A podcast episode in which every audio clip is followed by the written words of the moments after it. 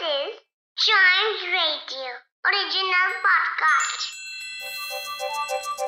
हर दिन की एक कहानी होती है कुछ ऐसी बातें जो उस दिन को बना देती हैं हिस्ट्री का हिस्सा तो आइए सुनते हैं कुछ बातें जो हुई थी in this days history.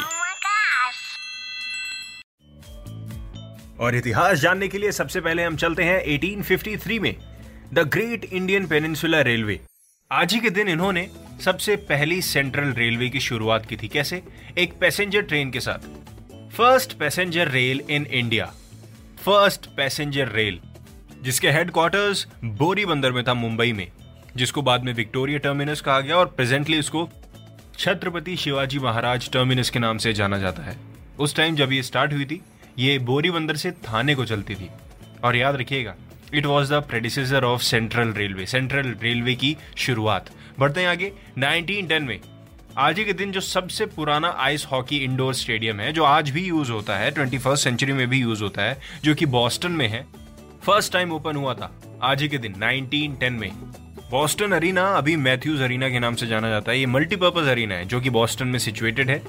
Ice hockey stadium के साथ साथ ये मल्टीपर्पज एथलेटिक बिल्डिंग भी है जो आज के समय में भी यूज़ की जाती है। बढ़ते हैं आगे। और कहाँ बढ़े? बताइए कहाँ बढ़े? वेल 1912 में जाते हैं।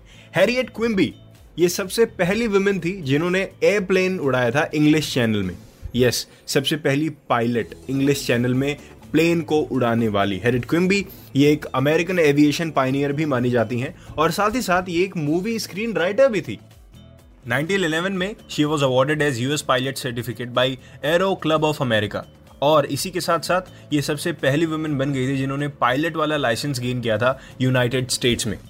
और जिस इंग्लिश चैनल की मैं बात कर रहा हूँ, जिसमें इन्होंने एयरप्लेन को उड़ाया, वो पता है क्या है? उसको द चैनल के नाम से भी जाना जाता है और उसको अटलांटिक ओशन का आम माना जाता है यस जो सेपरेट करता है दो जगहों को सदर्न इंग्लैंड और नॉर्दर्न फ्रांस बढ़ते हैं आगे 1972 में अपोलो प्रोग्राम। वेल well, इसके बारे में मैंने आपको बहुत बार बताया। आज ही के दिन अपोलो 16 फ्लोरिडा से लॉन्च करा गया था। अपोलो प्रोग्राम ये एक प्रोजेक्ट अपोलो के नाम से जाने जाने वाला एक प्रोजेक्ट था जो कि नासा ने ऑर्गेनाइज किया था। National Aeronautics and Space Administration का ये प्रोग्राम था जो कि सक्सीड हुआ था किस चीज़ में? Landing the first humans on the moon from 1969 to. 1972 और अपोलो 16 दसवां मिशन था जिसके अंदर क्रू मेंबर्स थे। और जो United States Apollo space programme का एक हिस्सा था। इसी के साथ खत्म होता है दिस डेज़ हिस्ट्री का ये वाला एपिसोड मिलते हैं इसके अगले एपिसोड में। तब तक चाइम्स रेडियो के और भी पॉडकास्ट हैं भाई। उनको भी जाइए, सुनिए एंजॉय करिए भैया। स्माइल चलती रहनी चाहिए।